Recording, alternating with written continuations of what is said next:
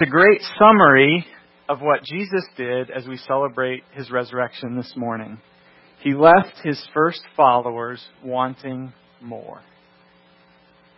I hope that by the time we're done looking at today's passage over the next 20, 25 minutes or so, we will be wanting more too. Because the incredible event that we celebrate this morning, the resurrection of Jesus Christ, is all about that more. Today's passage is, is part of a letter that the Holy Spirit inspired the Apostle Paul to write to a group of followers of Jesus who lived in the Greek city of Corinth uh, between 40 and 50 AD. And this community was giving Paul a run for his money. He was charged with overseeing them, with providing them with some leadership from a distance, partly through letters that he wrote to them. And one of the challenges that Paul faced with this community was the weird belief that they had developed that there would be no resurrection. You may know that one of the cardinal beliefs for those who follow Jesus and one of our great hopes and comforts in this life is that this life is not the end of life. That there is a new life to come, a day in the future when Jesus Christ returns to this earth, raises up his followers from the dead to everlasting life, and we live with Christ in a new heavens and a new earth forever and ever. Well, the Corinthians decided they did not believe this. Not because they were cynics or that they doubted the miraculous, but just the opposite. The Corinthians were actually so super spiritual that they thought a future resurrection wasn't necessary.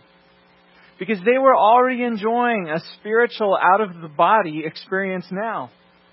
This might seem strange to us who live in a secular, materialistic age, but evidently in this community, there were many who had powerful spiritual experiences, powerful times of worship and communion with God, which just so elevated their hearts to almost euphoric levels.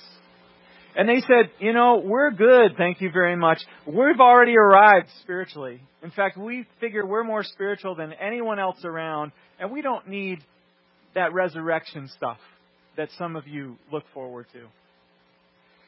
Well, Paul, in our passage this morning, is taking on their view. He's arguing against it, saying, I'm so glad that you're having powerful spiritual experiences. How wonderful for you. But guess what?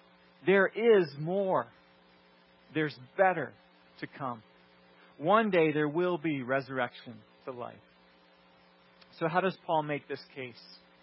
What does he cite as proof of this future resurrection? Well, it's what we celebrate this morning. It's the fact that Jesus Christ has risen. As Paul summarizes it in verses 3 to 5. For what I received, I passed on to you as of first importance that Christ died for our sins, according to the Scriptures, that he was buried, that he was raised on the third day, according to the Scriptures, and that he appeared to Cephas and then to the twelve. Christ was raised on the third day after he died, Paul says. And because Christ has been raised, Paul reasons, resurrection is indeed possible. And not only is it possible, but it is guaranteed for all who follow Christ. That's what Paul is contending in our passage this morning, verse 20. Christ has indeed been raised from the dead, the first fruits of those who have fallen asleep. Christ, Paul says, is the first fruits of those who have died. And the fact that Christ has been raised means his followers will be raised as well. And to understand what Paul's arguing here, it's key that we understand this word first fruits. What are first fruits? Well, every spring I plant a garden in our backyard. And it starts with a lot of digging. I've got to turn over every square inch of the soil with a spade. Then I buy seeds and seedlings and, and I plant them. I've got to plant them at the right time, the right depth, the right spacing from one another. Then I have to keep my eye out around here for a late frost and run out and cover the plants late at night if there's a threat of frost. Then I have to water them. I have to weed them. And I to hope pests don't get at them. And then all through the summer they grow. Sometimes some of them die. they uh, get eaten by uh, animals or insects. They might develop a, a fungus or a rot from time to time, but often we do get a decent harvest. We especially look forward to the tomatoes, right? They taste so much better than the ones in the store. And what a day when those first few tomatoes are ripe and we bring them into the house, we wash them off, we cut them up into a salad or onto a sandwich. They're so good, and those are the first fruits. Now, let's say you're a farmer like most people were until the 1800s. There was great significance to the first fruits. The first fruits brought great anticipation and even celebration because when the first fruits were ripe, you were like, yeah, harvest season has arrived. All of our hard work has paid off. The harvest is coming. Our pantry will be full. Our barns will be full. And we'll have something to sell at market and then we'll get paid. Because farmers only get paid once a year, not twice a month like most of us. They only get paid at harvest time. And so the first fruits are the beginning of all those good things that they're looking forward to. More than the beginning, the first fruits also represent the whole harvest. In the Old Testament of the Bible, people offered the first fruits to God because the first fruits represented the whole harvest. It's kind of like if you're having a party with a bunch of six year olds. And, and you pull out the ice cream and you start dishing it out and you've got the, the syrup on the table and the little marshmallows and M&Ms and stuff and they're so excited for sundaes, right? And and and you dish out the first scooping into the bowl and who wants it? Everyone, right? There's something special about the first. And so to honor God, people gave God the first. That's the first fruits. It's it's the anticipation, the, the first evidence, even the guarantee of the good things that are coming. And here in our passage, Paul says that Jesus Christ is the first fruits of those who have fallen asleep. In other words, when Christ rose from the dead, he was the first fruits, the anticipation, the representation, the guarantee of everyone else who follows Christ who will also be raised from the dead. Because Christ has been raised, all who follow him will be raised as well. He's the first fruits. But each in turn, Paul says, verse 23. Christ the first fruits. Then, when he comes, when he comes back, those who belong to him. And so here is the first more that we celebrate at Easter as we remember that Christ rose from the dead, we celebrate the first fruits, knowing that when Christ returns, we who follow Christ will also be raised, just like him. In verses 21 to 22, Paul elaborates For since death came through a man, the resurrection of the dead comes also through a man. For as in Adam all die, so in Christ all will be made alive. One man, one person can have a huge impact, a huge effect on others.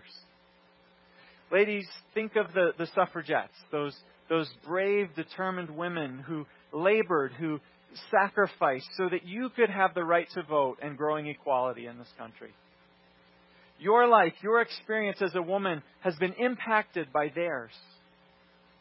Or think of another impactful person like Winston Churchill and his dogged, courageous determination to withstand the aggressions of Nazism and fascism. Winston Churchill, w- without his leadership, who knows what kind of world we might live in today. He also had a huge impact on, on the world that we experience today. Well, one man named Adam, who Paul mentions, was another such person who had a huge impact on all of those who came after him. Adam is notorious in the biblical story for setting humanity on the course of death, rebelling against God, bringing sin and trouble and corruption into this world.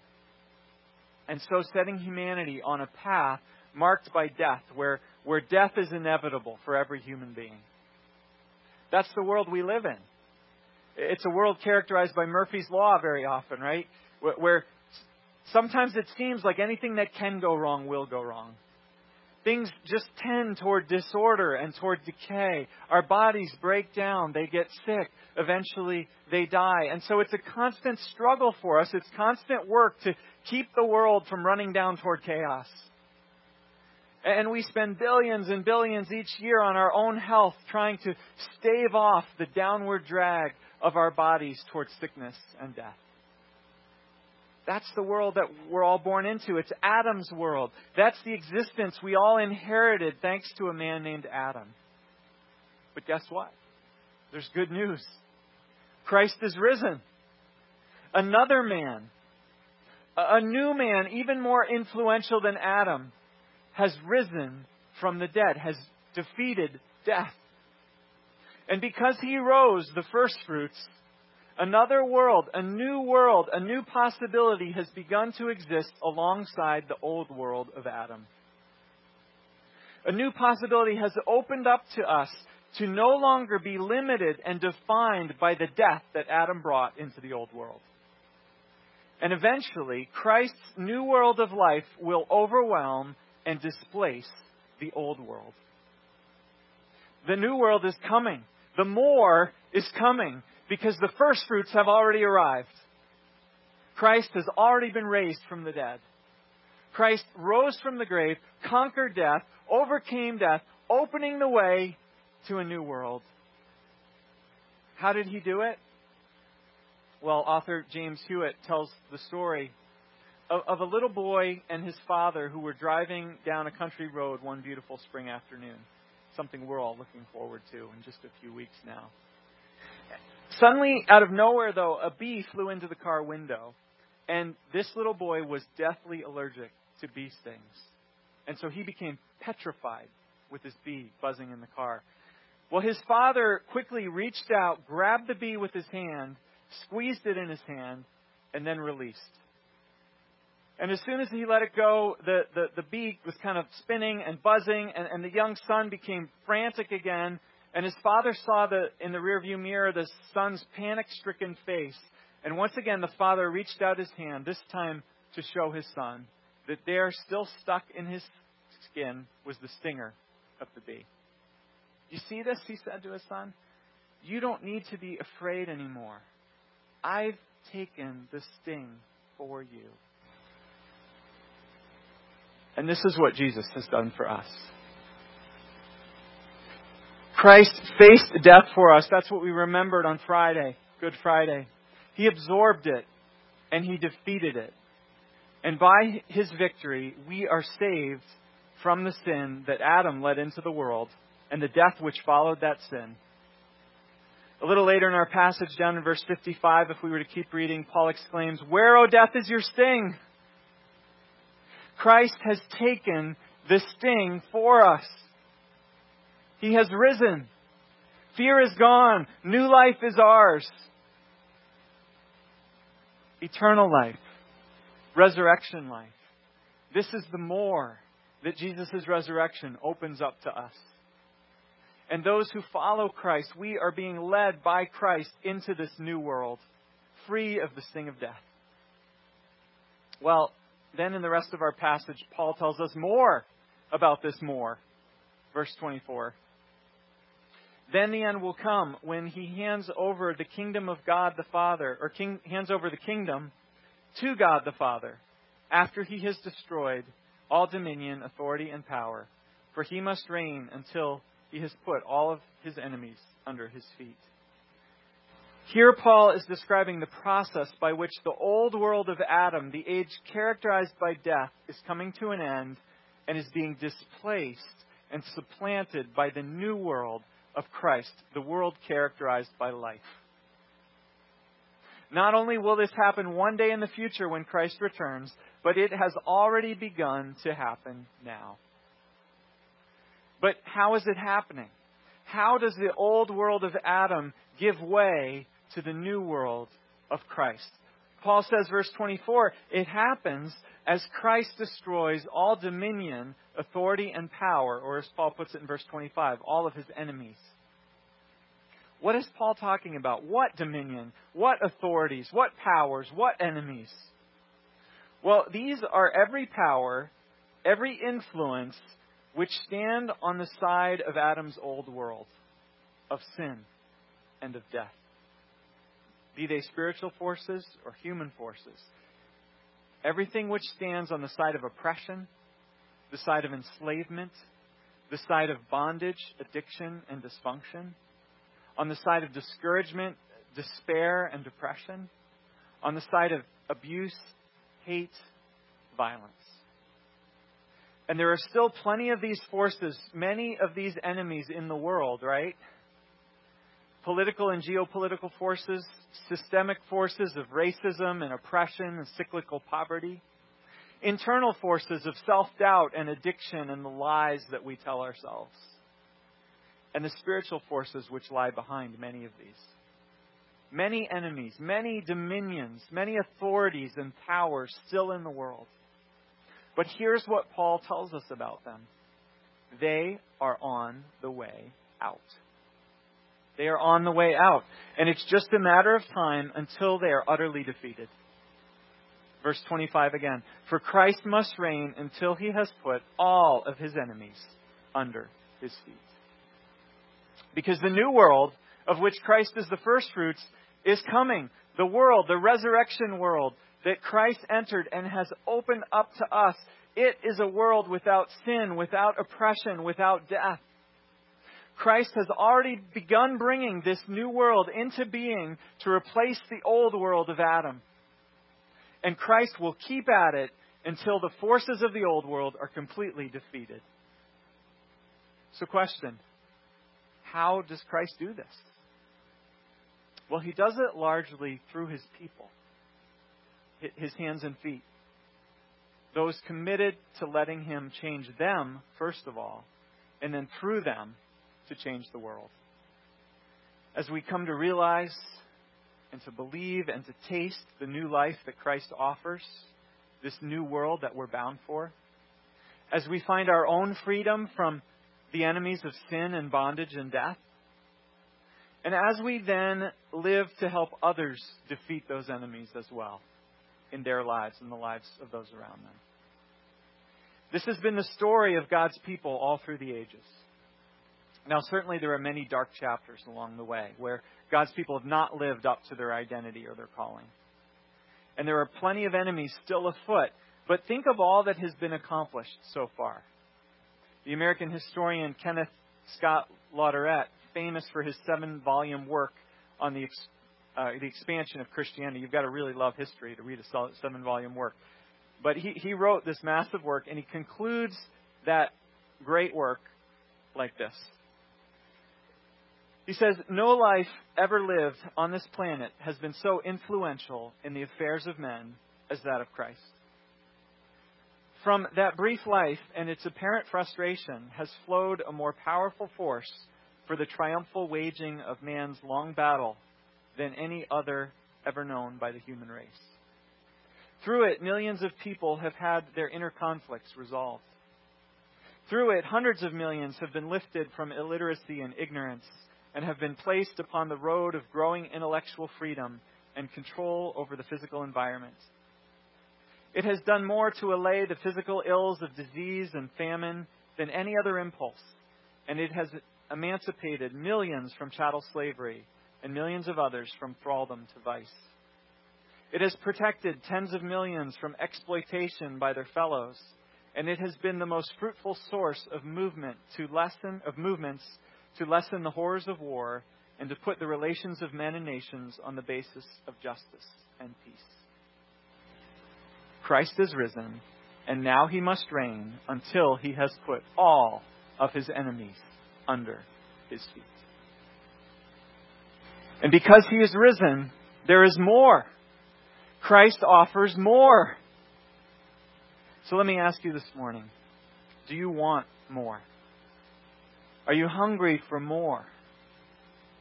Because Christ has risen, He is the first fruits. He is the first fruits of more. If you want more, I want to invite you, I want to invite, invite us to ask God for more this morning. And as a symbol of receiving more from God, the more that Christ offers, we have these flower bulbs. They're, they're a perfect symbol of more, right? They're, they're kind of dirty. That's why they're in a nice plastic bag. They're kind of ugly in a way, but, but bound up, hidden within them, is the promise and the power of more. More life, more hope, more beauty. In a minute, we'll invite you to, to come and to take a bulb um, as, a, as a prayer, asking God for more. But first, let's turn together to this table. I'll invite the servers to come forward.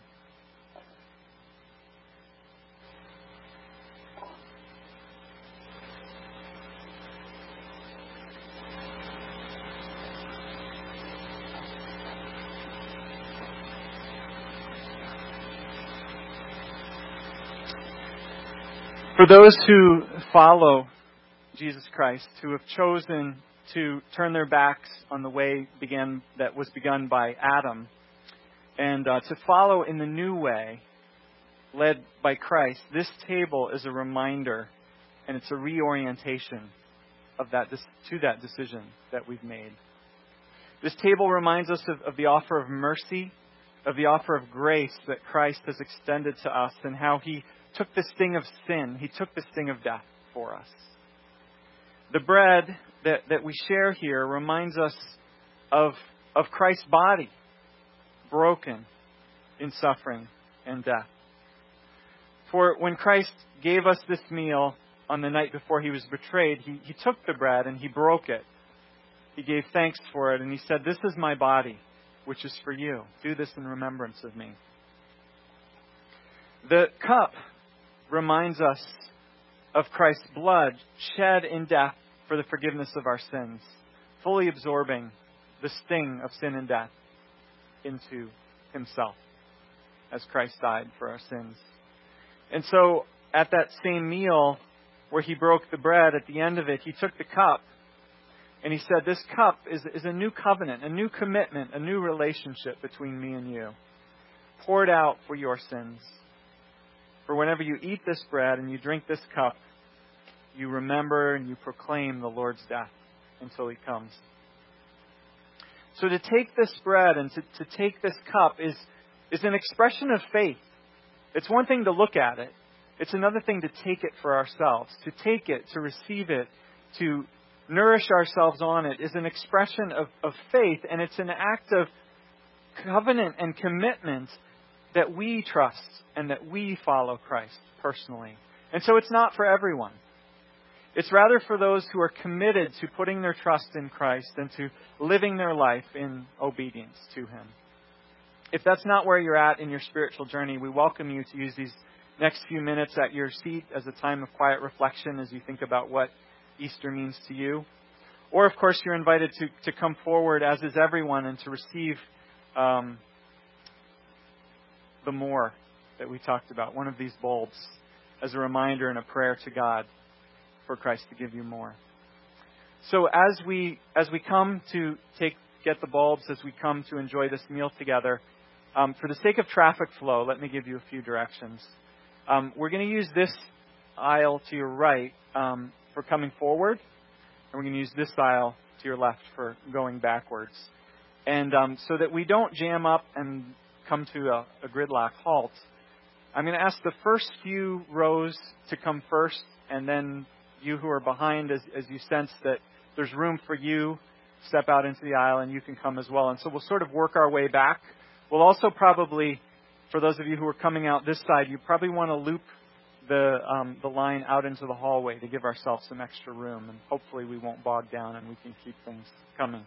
W- would you join me in prayer as we prepare to receive this meal? Jesus, thank you for coming.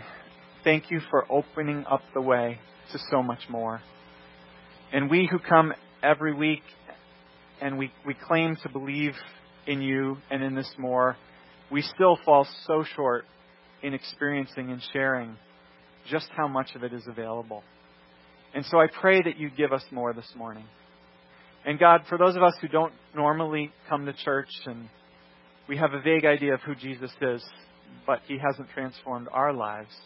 I pray that they might begin to experience that more in a new, real way, perhaps for the first time this morning. Thank you for this meal, which reminds us of Jesus. Thank you for the more represented in the bulbs, which you offer to us through Jesus. Amen.